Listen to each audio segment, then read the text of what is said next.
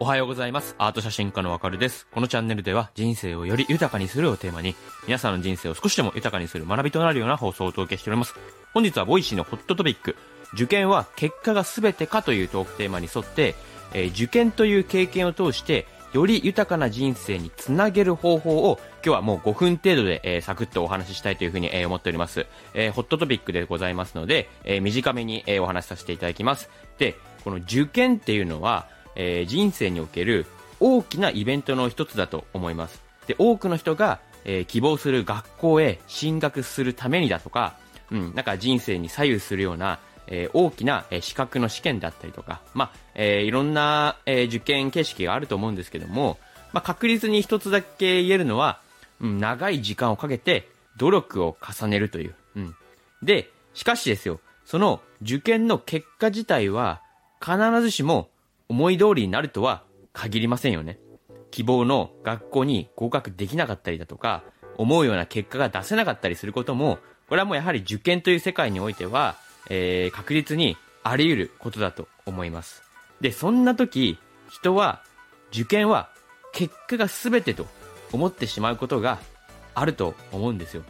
ただですよ、僕は言いたい。これは本当にそうなのでしょうかと。いや、違うだろうって。いや、僕は本当に、これ受験は結果が全てだと思ってないんですよ。てか、受験は結果が全てを否定します。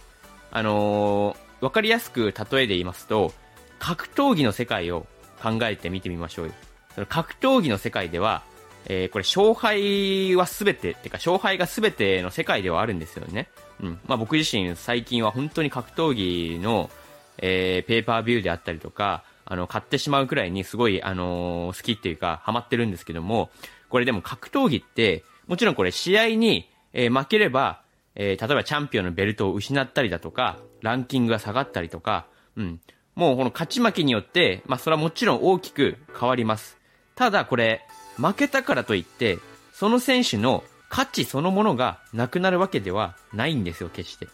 むしろ、その敗戦から、負けから学んで克服することによって、さらに強くなることもありますし、負けることによって、てか負けたことによって、さらに人間味が増したりだとか、えーストーリー性ができたりとか、うん。その人の、なんかその人生における深みが出るんですよね。うん。なので、その、これ完全に、えー勝たなければ、もうその人の価値がなくなるみたいな、選手として価値が終わってしまうっていう世界観でしたら、もう、正直格闘技の世界においては、えー井上尚弥選手だったりとか、那須川天心選手くらいしかいないじゃないですか。そんな、あの、負けがない選手なんて。うん。その二人しかもうもはや存在価値がないっていう、もう、暴論になってしまうので、うん。なので決してないんですよ、そんなことは。うん。負けたからといって、その選手の価値がなくなるわけではない。むしろ価値上がっていくんだよっていう。うん。ですので、これ、まあ、要するに人生も同じなんですよ。受験という試合に負けたからといって、これ、その時点で人生が終わるわけではありません。間違いなく。で、むしろ、その経験から、なんなら失敗経験から学び、成長することで、より豊かな人生を送ることができると、僕自身は強く思っております。なので、その失敗や無駄な経験っていうのは、えー、決してないんですよ。無駄なんてものは存在しないんです。うん。これ一見無駄だって思えるような、えー経験があったとしても、それは一つ一つの経験、うん、一つ一つのその無駄な経、無駄だと思っていた経験が、えー積み重なって、点と点が線となって繋がっ、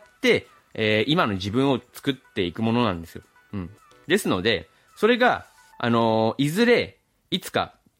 大きな成功への道が開けることもあります。そういったえー失敗から、え学ぶことによって。ですので、これ受験という、え試合にもし負けてしまった場合、うん。まあ、なんか希望する学校に合格できなかったとしても、えそれが必ずしも、え人生における、えー、全てではありません。間違いなく。うん。特に今の時代なんかは、いろんなコンテンツにありふれていて、いろんな選択肢に満ち溢れていると思います。なので、年齢とかも関係なしに、えーいつ、いかなる時であれ、人は何者にもなれると思うんですよ。いつからでも。はい。ですので、その受験という大きなイベントのこの本質は、えー、受験の結果に一喜一憂するのではなく、その経験から何を学ぶのか、そしてその、えー、経験から、というかその経験があったからこそ何ができるのかを考えてみるっていう。で、自分のより豊かな人生につなげていくっていう。